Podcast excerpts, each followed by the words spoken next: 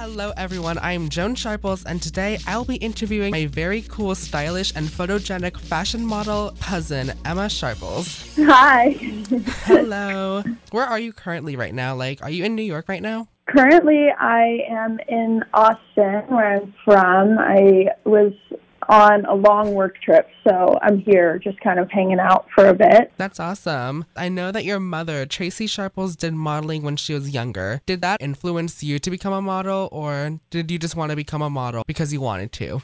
Uh, it was mostly because I wanted to. She didn't really push me to do it necessarily. It was kind of something that I came into on my own. Oh, nice. I always knew you were like into fashion when we were younger, but like I never knew you wanted to like be in the fashion community, you know, like somewhere. Yeah, yeah, totally. Mm-hmm. Like when I found out you wanted to do modeling, I was like, oh, that's really cool. I had no idea she wanted to do that. Aw. How often do you get a gig? It's really interesting because I think that everyone experiences this. It's you'll go through months where you're getting them once a week, once every two weeks. It's super sparse. And then you'll have a week where you're working every single day. So it's kind of like, it's definitely a very inconsistent career because it's not like, you know, you're going to the office every day and you're working. Yeah. It's like you definitely have chunks of nothing and then you have chunks of a lot of things. So it's definitely inconsistent. Do you ever wish you could go to college while still being a model, or no? For me, I wasn't really interested in going to college, so it was kind of a nice ability to have kind of a career straight out of high school. I Yeah. definitely sometimes am like, oh, I'd you know maybe like to. However, it is a really hard career to do school with as well because you literally can get a call and they're like, okay, you have to be here right now, and it's like, okay, well, I can't, you know, cancel Yeah. my class, you know. So Mm-hmm. yeah, Well, that's good. At least you know you're not missing too much if you didn't really want to be in college. So it's a win, I Exactly. guess. Yeah. And I know that like the past year or two, you started to build a platform on TikTok, right? I have, yeah. Did that ever help you get like a modeling gig or getting people to know you a bit more? Because like you have like a lot of followers. Um, I have about 40, I think I have 42K. Oh my god. Um, on TikTok. And yeah, I think that it definitely helps you these days for sure,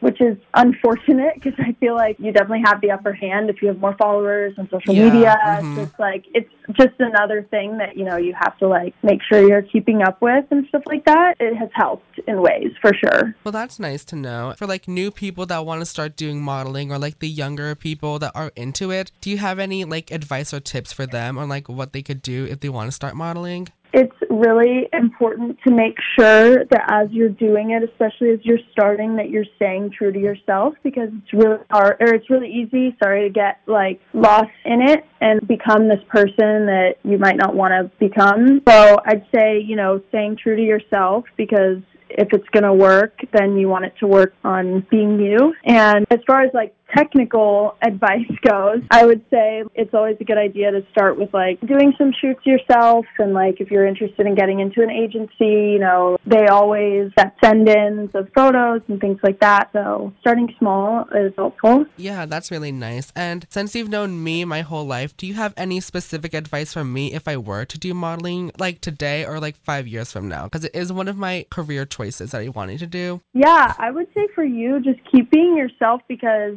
you are so awesome and like personality and like your pizzazz and all of that is going to go so far in that industry because people are really looking for cool, interesting, fun people. And I do feel like you bring such a great energy. And Thank so I think just keep being you and doing your thing and things will work out for you. Thank you. That's good advice to hear from a professional model. My last question is Do you have any regrets on being a model? Um, I think that when things are going good, they're going good, and when they're going bad, it's easy to get in your head about it in that way. And so I definitely at certain times have regrets where I'm like, oh, maybe, you know, I should have gone to college or things like that, you know. Um, but I think that you have to learn how to get through those bad times, and the regrets kind of end up fading away. But it's easy to panic when things aren't going well. Yeah, that seems reasonable and very understanding. Well, that is all for this interview today. Thank you so much for joining me, Emma Sharples. Thank you for having me. Of course, and we will see you next time on 889 The Bridge. Bye. Bye, Emma.